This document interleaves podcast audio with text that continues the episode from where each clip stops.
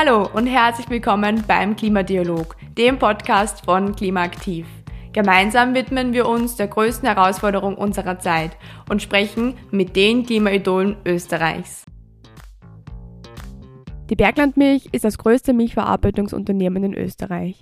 Mit acht Standorten und einer energieintensiven Produktion ist das Unternehmen stark mit dem Thema Energieeffizienz und Energiesparen konfrontiert. Seit 2014 ist die Berglandmilch Projektpartner im Programm Energieeffiziente Betriebe von Klimaaktiv. Gemeinsam wurden im Klimaaktivprogramm Maßnahmen an zwei Standorten in Aschbach und Feldkirch ausgearbeitet und realisiert. Welche Schritte es braucht, um unabhängig von Importgas zu werden, haben wir mit Josef Braunshofer, dem Geschäftsführer der Berglandmilch, am Standort Aschbach besprochen. Mehr zu den umgesetzten und geplanten Maßnahmen findet ihr in den Shownotes darf ich heute Josef Braunshofer, den Geschäftsführer von der Bergland, mich begrüßen. Danke, dass Sie sich Zeit genommen haben. Gerne. Ähm, am Anfang gibt es bei uns immer einen Klimaaktiv-Fragebogen, das heißt ein bisschen, bisschen einen persönlicheren Einblick zu bekommen von Ihnen. Ähm, und die erste Frage hier wäre, dass Sie Ihren Beruf in drei Worten beschreiben. Geschäftsführer von Bergland Milch. Das sind genau drei Worte, super, danke. Ähm, eine weitere Frage wäre ein spannendes Buch oder ein anderes Medium, ähm, wie zum Beispiel ein Film oder ein Podcast, was Sie in letzter Zeit oder auch generell gelesen, gehört haben und das Sie ähm, für gut befunden haben und weiterempfehlen können an unsere HörerInnen. Ich habe ähm, aus, aus Gründen der vorwissenschaftlichen Arbeit meiner Tochter, die heuer die achte Klasse macht, wiederum das Buch gelesen, Anleitung zum Unglücklichsein von Paul Watzlawick. Dankeschön. Ähm, dann ein bisschen eine längere Frage. Dürften Sie eine Plakatwand am Stephansdom oder auf einem anderen hohen Gebäude in Österreich gestalten? Was würden Sie denn da draufschreiben? Das klingt jetzt sehr banal, aber Milch ist gesund. Ja, und schmeckt auch lecker. Dann würde ich gleich weitergehen und über das sprechen, wo wir gerade sind. Wir sitzen ja in Aschbach in Niederösterreich, einer Ihrer Standorte. Ähm, könnten Sie uns kurz einen Überblick geben über den Betriebsstandort? Ähm, Gibt es einen Produktionsschwerpunkt? Ähm, was sind irgendwie die Besonderheiten an ähm, Aschbach? Es ist unser größter Einzelstandort. Er liegt geografisch sehr gut mitten in einem sehr milchstarken Gebiet. Milchstark für uns ist immer viele Milchbauern, die Rohmilch produzieren, somit kurze Transportwege der Milch hierher und auch äh, ein extrem guter geografischer Standort für Abtransport der Fertigprodukte. Wir liegen an der Autobahn und in unserem Hauptkundengebiet, wenn Sie so wollen, zwischen Wien und Salzburg. Also insofern passt der Standort äh, logistisch sehr gut. Wir haben dort die, eine sehr breite Produktpalette von Frischmilch über Haltbarmilch, über Butter, über Topfen, Joghurt, Mozzarella, Käse und jetzt auch ganz neu äh, Glasmilchprodukte. In der Mehrwegflasche? In der Mehrwegglasflasche, genau. Die werden auch vor Ort hier dann gereinigt? Oder? Die werden vor Ort hier gereinigt, aber das ist nicht unser einziger Standort, sondern die Bergelmilch hat mittlerweile drei Standorte, wo sie Milch in die Glasflasche einfüllt und an diesen drei Standorten wird auch wieder die Glasflasche gereinigt. Das heißt, wir können bei der Milchflasche, und ich glaube, da sind wir der Einzige, garantieren, dass die Flasche sich nicht länger als 200 Kilometer vom Abfüll- und Reinigungsort entfernt und dann wieder dorthin zurückkommt. Das heißt, wir sind echt regional und das ist gerade bei Mehrwegflaschen so ein Thema, dass die nicht zu weit transportiert werden. Und das haben wir mit der Milchflasche erreicht. Und übrigens auch beim Mehrweg-Joghurtglas. Mhm, spannend. Was sind die anderen zwei Standorte? Die anderen zwei Standorte sind Wörgl in Tirol und Volzberg bei Graz. Mhm. Ähm, machen wir ein bisschen was Allgemeineres so zum Thema Milchverarbeitung. Wir alle konsumieren ähm, oder haben in unserem Leben mal Milch konsumiert, auch wenn man es dann vielleicht aktuell nicht mehr tut. Ähm, wie schaut denn die Milchverarbeitung aus? Also, der Landwirt liefert die Rohmilch. Wenn sie vom Landwirt kommt, ist sie Rohmilch. Wenn sie bei uns ankommt, ist sie auch noch Rohmilch. Aber die Rohmilch wird dann bei uns immer pasteurisiert. Das ist gesetzlich vorgeschrieben, ist auch wichtig für die Gesundheit. Es können Keime in der Milch wachsen. Die Milch ist nicht nur gesund für uns Menschen, sie ist auch gesund für Mikroorganismen. Und daher der Schritt der Pasteurisierung. Also die Milch wird erhitzt auf 72 Grad, 15 äh, bis 20 Sekunden. Und dann ist sie eine Trinkmilch. Und es gibt unterschiedliche Arten von Trinkmilch. Wenn man die Trinkmilch länger haltbar machen will, kann man sie besonders fein filtrieren. Der Prozess heißt bei uns Mikrofiltration. Dann hält die Milch nicht 8 bis 10 Tage, sondern dann hält sie 20 Tage. Wir können die Milch kurzzeit hoch erhitzen, also 1 bis 2 Sekunden auf 134 Grad erhitzen, dann hält sie 25 Tage. Da gibt es viele Techniken. Aber entscheidend ist immer eine möglichst kurze Hitzebelastung dass das Geschmacksprofil der Milch nicht negativ beeinflusst wird und dass trotzdem dann die Haltbarkeit entsprechend ausgedehnt wird. Hitze ist für mich auch immer verbunden mit Energie und äh, energieintensiver Produktion. Ähm, jetzt ist eine Molkerei oder eine Milchverarbeitung sehr energieintensiv. Ähm, könnten Sie kurz schildern äh, im Ablauf der Milchproduktion, ähm, welche Energieerzeuger oder welche Energiequellen werden verwendet und, und welcher Schritt ist besonders energieintensiv? Also Sie haben natürlich recht, ähm, und zwar ist übrigens eine sehr tolle Überleitung. Ich, ich, schildere, wie es mit der Milch passiert und Sie greifen den Ball richtig schön auf. Ähm, also wir müssen die Milch erhitzen, aus mikrobiologischen Gründen, wie gesagt, und nachher müssen wir reinigen. Genauso wie zu Hause. Wenn Sie Geschirr abwaschen, geht das nicht mit kaltem Wasser, weil sich dann gewisse Komponenten, Fett im Wesentlichen, schlecht löst. Das bleibt drauf auf dem Teller und genauso auch bei uns in der Leitung. Und Milch enthält auch Milchfett. Daher brauchen wir Wärme, um nicht zu sagen Hitze, also sehr hohe Temperaturen, um die Leitungen entsprechend reinigen zu können, natürlich auch noch mit Reinigungsmitteln, aber Wärme ist auch wichtig.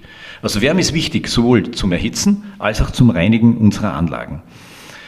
Und wir brauchen ein Medium, das diese Wärme, heißes Wasser oder Wasserdampf erzeugt. Was kann das sein? Früher war das nur Öl. Wir verwenden kein Öl mehr in der Berglandmilch. Wir haben aktuell zwei Wärmequellen. Äh, unser Werk in Tirol läuft schon zu 100% auf Hackschnitzel. Da erzeugen wir die Wärme mit Hackschnitzeln aus Tiroler Wäldern. Und in den übrigen Werken ist es noch Erdgas. Und da stellen wir gerade ganz schnell und intensiv um, auch auf Hackschnitzel. Jetzt haben wir kurz Wörgl angesprochen. Ähm, mich würde vorher noch gerne interessieren, die aktuelle Energiesituation, das spürt jeder vom Privaten bis zum Unternehmen. Wie hat sich das bei Ihnen bemerkbar gemacht? Äh, ich habe vorhin erwähnt, dass wir Gas brauchen zum, zum Erhitzen von, von Wasser. Äh, neben den Hackschnitzeln, das ist die eine Komponente unserer Energie, die andere ist Strom. Wir brauchen auch Strom, um Pumpen zu bedienen, äh, um Licht zu haben, um Maschinen laufen zu lassen. Also unsere zwei Energiequellen, wenn Sie so wollen, sind Hackschnitzel und Gas, um Wärme zu erzeugen und Strom dazu. Äh, und wie haben wir die, die Energiekostensteigerungen wahrgenommen oder die Energiekrise wahrgenommen? Na, erstens einmal, indem die Kosten brutal gestiegen sind. Sie haben sich ähm, bei Gas verzehnfacht innerhalb von einem halben Jahr. Äh, und wenn sich Kosten verzehnfachen, dann ist wirklich Feuer am Dach im wahrsten Sinn des Wortes. Ähm, es hängt immer davon ab, welche Kontrakte hat man gerade noch, aber ein Kontrakt läuft nie unendlich lange. Das heißt, man kann dann sagen, wenn eine, eine, eine Sicherung, man sichert, man kann also Energie sichern in die Zukunft mit bestimmten Kontrakten, aber wie gesagt, nie unendlich. Und wenn diese Periode zu Ende ist, dann wird es brutal teuer im nächsten Monat. Und genau das haben wir jetzt. Genau die Situation ist eine, die uns jetzt täglich begegnet und wo wir wirklich gefordert sind. Sind akute Maßnahmen oder ähm, spontane Maßnahmen ergriffen worden ähm, zur Energie, zum Energiesparen? Äh, wir, wir, wir diskutieren extrem viel über das Thema Energiesparen. In der Vergangenheit war das auch ein Thema, aber, aber halt nicht so sehr auf der Prioritätenliste äh, auf Position 1 wie jetzt. Das ist jetzt die Position 1 und wir mussten leider zur Kenntnis nehmen, dass das Potenzial schon begrenzt ist, weil wir vorher die Energie nicht irgendwie zum Fenster hinausgeschaufelt haben. Das wäre unvernünftig gewesen. Äh, somit heißt das schon, dass die Einsparmöglichkeiten sich halt in Grenzen halten. Und wenn äh, das, das Umweltministerium sagt, ähm, ich glaube 11 Prozent Einsparziel, äh, dann finde ich die Zahl für uns als Unternehmen zum Beispiel extremst ambitioniert. Wenn, wenn uns ein zweistelliger Prozentsatz gelingt im Punkto Einsparung, dann sind wir schon wirklich gut. Und ähm, somit ist das ein Wert, den wir versuchen zu erreichen. Wir sagen uns jetzt intern, es möge zweistellig bitte werden. Und wenn wir zweistellig sind, dann haben wir schon sehr viel erreicht. Und da arbeiten wir jetzt hin, sowohl im Bereich Gas, äh, also Wärme ganz allgemein, aber auch in Bezug auf Strom. Gibt es konkrete Maßnahmen, die was gesetzt wurden?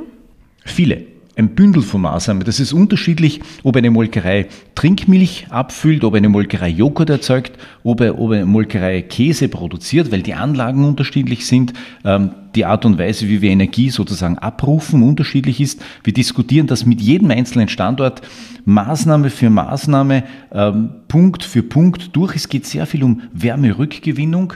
Fällt irgendwo Wärme an, können wir die wieder verwenden? Die Frage ist immer auch, wenn irgendwo Wärme anfällt, in welchem Temperaturbereich fällt sie an und können wir mit diesem Temperaturbereich etwas anfangen?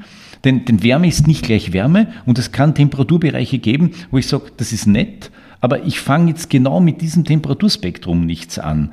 Dann gibt es das Thema Wärmepumpe, das wir uns angeschaut haben dass wir über Wärmepumpen dann wieder bestimmte Temperaturen anheben können. Aber im Gegenzug bedeutet eine Wärmepumpe einen erhöhten Strombedarf. Und das muss man dann auch immer wieder abwiegen und sagen, ist es gescheit? Bringt es was? Aber wir haben sehr viele Maßnahmen gesetzt, sehr viele kleine Schritte auch gesetzt, mit dem Ziel, eine zweistellige Einsparungszahl zu erreichen. Ähm, vielleicht können wir ein bisschen konkreter werden. Beziehen wir uns wieder auf Aschbach zum Beispiel, das Standard Aschbach. Was wurde hier ähm, an Maßnahmen gesetzt? Was haben Sie ähm, im, Zuge, also im Zuge dieses Jahres ähm, verändert ähm, oder wollen es auch noch verändern? Also der, der Standort Aschbach ist ein gutes Beispiel. Äh, ich würde gerne beginnen mit, äh, mit dem Thema Biogas. Wir haben in Aschbach entschieden, die Kläranlage massiv auszubauen weg vom Werk zu bauen, Richtung einem Vorfluter, wo man dann das gereinigte Abwasser einleitet. Und im Zuge dieses Kläranlagenneubaus haben wir entschieden, dass wir gleich eine Biogasanlage dazustellen. Die Entscheidung fiel vor drei Jahren. Und aus heutiger Sicht war das Gott sei Dank richtig, äh, richtiger denn je, dass wir nämlich die Biogasanlage quasi mit dem Rest der Kläranlage füttern. Also nur mit unseren Produkten. Wir füttern die Biogasanlage nicht mit, ähm, ich sage was, Maissilage oder mit Grassilage. Wir füttern unsere Biogasanlage nur mit den Resten äh, unserer Kläranlage oder mit dem, wenn ich beispielsweise eine Reinigung beginne, habe ich in der Leitung noch Reste von einem Joghurt oder von einem Topfen. Und eine Reinigung fängt immer so an, dass man zunächst einmal diese Reste ausschiebt mit heißem Wasser. Und das, was ausgeschoben wird, der Beginn einer Reinigung, das kommt dann auch in die Biogasanlage. Also ein Kreislauf. Genau, genau. Wir versuchen diesen Kreislauf zu erreichen, füttern die Biogasanlage ausschließlich mit Produkten von uns und erzeugen damit Biogas, also Methan. Und die läuft jetzt schon seit fünf Wochen.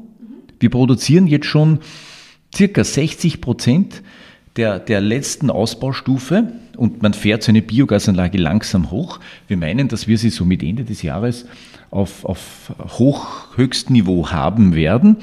Äh, und wir sind bisher auf Plan und leiten also seit fünf Wochen Biogas schon ins Werk und verbrennen es schon in unseren Heizkesseln und produzieren damit schon Wärme und ersetzen damit schon zum Teil fossiles Erdgas mit biogenem Gas, das nicht äh, CO2 belastend ist. Das ist der erste Schritt in Aschbach. Und wir glauben, dass wir damit am Standort Aschbach ca. 30 Prozent unseres Erdgasbedarfes, unseres fossilen Erdgasbedarfes ersetzen können. Erster Schritt. Zweiter Schritt. Wir werden noch im Dezember mit dem Bau einer Hackschnitzelanlage beginnen.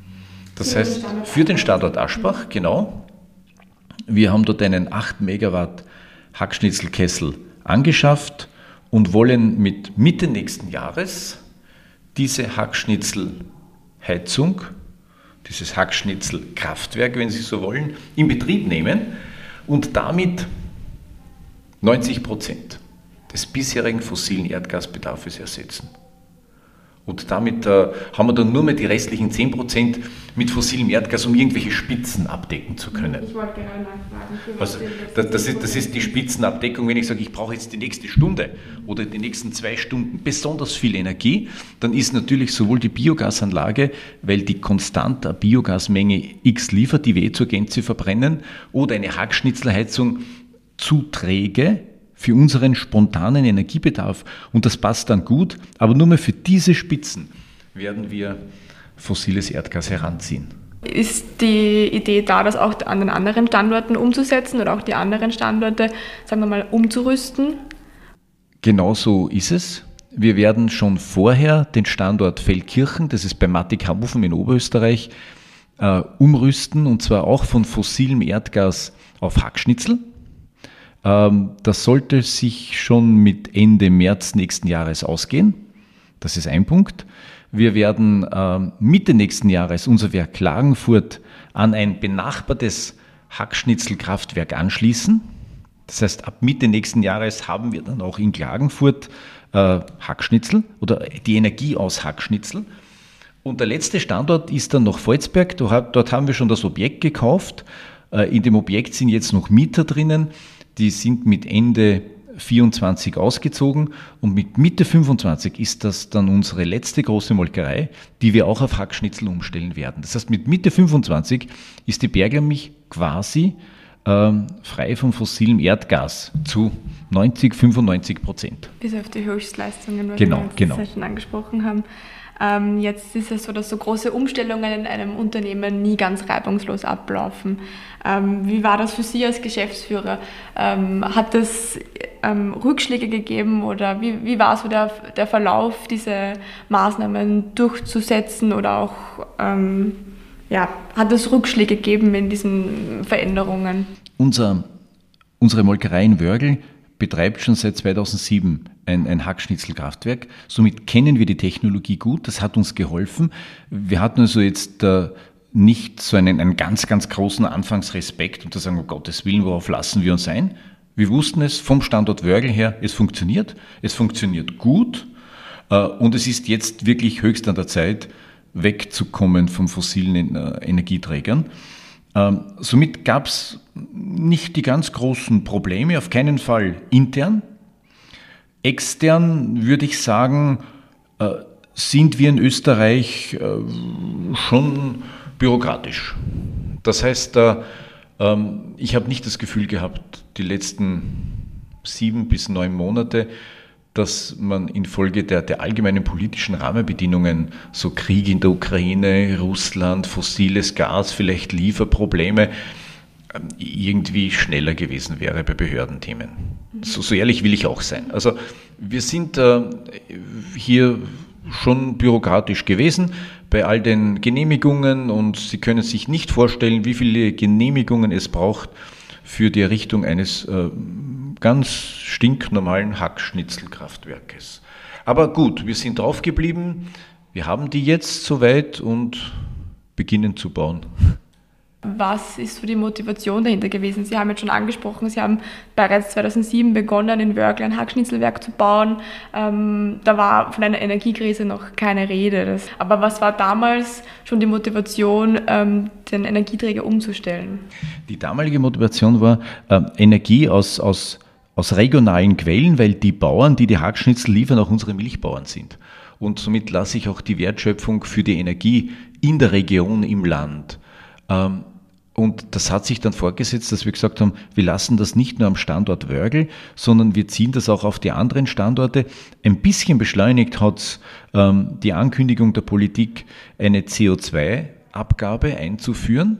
Und diese CO2-Abgabe ähm, soll ja mehr werden, je Kilo CO2, sodass wir gesagt haben, das geht eindeutig in eine Richtung, dass also nicht fossile Energieträger einfach auch wirtschaftlich vernünftig sind, neben all den, den Themen wie, wie also Klimawandel, wo, wo man sowieso machen muss, jetzt äh, egal ob das jetzt um, um 2% besser rechnet oder weniger, aber ganz grundsätzlich, es wird eine eindeutige Richtung geben, raus aus Fossil und je früher man dort einsteigt, jetzt umso besser. Früh unter Anführungszeichen, früh sind wir sowieso nicht, sondern wir sind eh schon irgendwie alle miteinander sehr spät dran mit diesen Dingen, sodass wir gesagt haben, wir gehen genau in diese Richtung und wir müssen das jetzt konsequent angehen. Und uns als Genossenschaft hilft wirklich, dass die eigenen Milchbauern, die Eigentümer, auch dann Lieferanten von Energie werden. Also da haben wir eine Win-Win-Situation. Was würden Sie zum Beispiel anderen ähm, GeschäftsführerInnen von Großunternehmen oder anderen, auch kleineren Unternehmen ähm, mitgeben oder auch raten wollen in Bezug auf Energiesparen und auf den Umgang mit Energiequellen? Also jetzt das wäre überheblich, wenn ich da irgendwelche Ratschläge gebe. Ich glaube, es ist viel Vielleicht besser, auch eine wenn, Motivation. Wenn, wenn, wenn, wenn ich Ihnen einfach erzähle, was wir gemacht haben und es bisher nicht bereut haben. Ich glaube, so ist es richtiger. Äh, weil, weil, weil jedes Unternehmen sehr spezifisch ist, jedes Unternehmen hat die eigenen Bedürfnisse, auch die eigenen Möglichkeiten ähm, und daher ist es, glaube ich, immer entscheidend zu sagen, ich schaue mir das jetzt an und nehme mir genau die Beispiele, die ich dann auch in meinem Unternehmen umsetzen kann. Ähm, und, und wir, wir haben anderen Lebensmittelunternehmen jetzt beispielsweise schon unsere Biogasanlage gezeigt.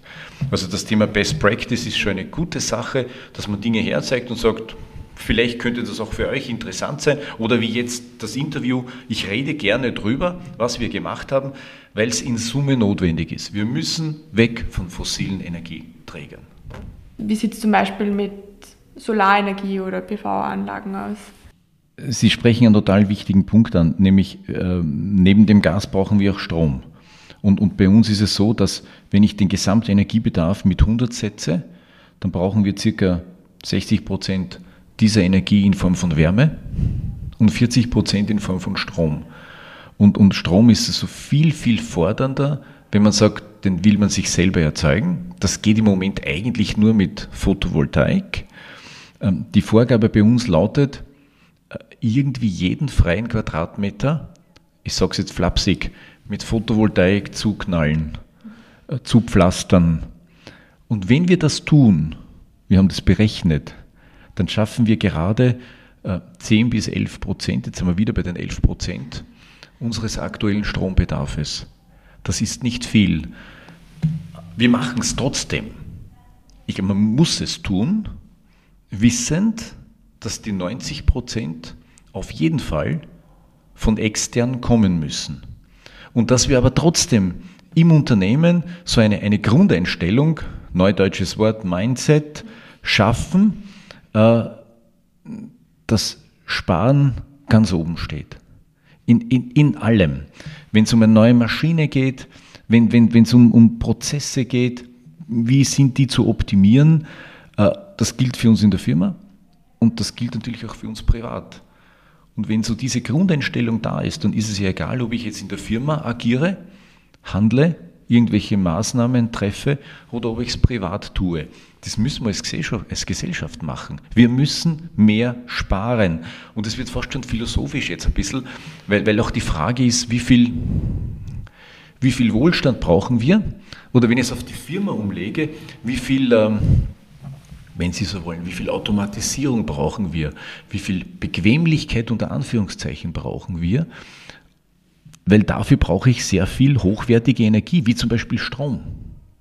Also es, es wird ein bisschen philosophisch dann ganz zum Schluss, aber der Frage muss sich jetzt die Gesellschaft im Allgemeinen und jede Firma und jeder ganz persönlich stellen, finde ich. Mhm. Wie vermitteln Sie das in Ihrem Unternehmen, dass ähm, Strom oder halt Energie gespart werden muss? Gibt es da bestimmte Schulungen oder wie wird das an die MitarbeiterInnen herangetragen? Also von mir ist es eine intensivste Diskussion mit den jeweiligen Werksverantwortlichen, wir nennen die Werksleiter. Und, und die wiederum diskutieren das mit ihren Abteilungsleitern und die Abteilungsleiter mit den jeweiligen Mitarbeitern. Also das ist ähm, top-down sozusagen.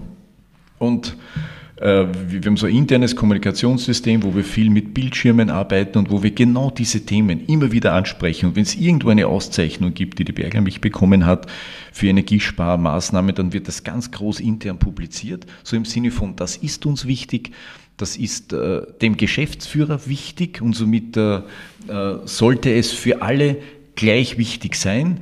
Ähm, und, und wir versuchen das glaubwürdig irgendwie glaubwürdig zu leben. geht weiter dann, dass wir jetzt beginnen mit, mit Elektroautos. Äh, dass, dass wir Elektrotankstellen zur Verfügung stellen, dass unsere Mitarbeiter sehr günstig Strom tanken können und wir alles tun, damit wir möglichst viel von diesem Strom während eines Sommertages auch selber produzieren über Photovoltaik. Also all diese Dinge, dass die Mitarbeiter auch sehen, wie viel Photovoltaik ähm, Anlagen wir haben und wo wir überall die hingeben. Ich glaube, damit gibt man schon noch Beispiele und Botschaften. Ja, auch einen Multiplikatoreffekt, würde ich mal sagen. Ich hoffe, das dass es so ist, genau. Ja. ja.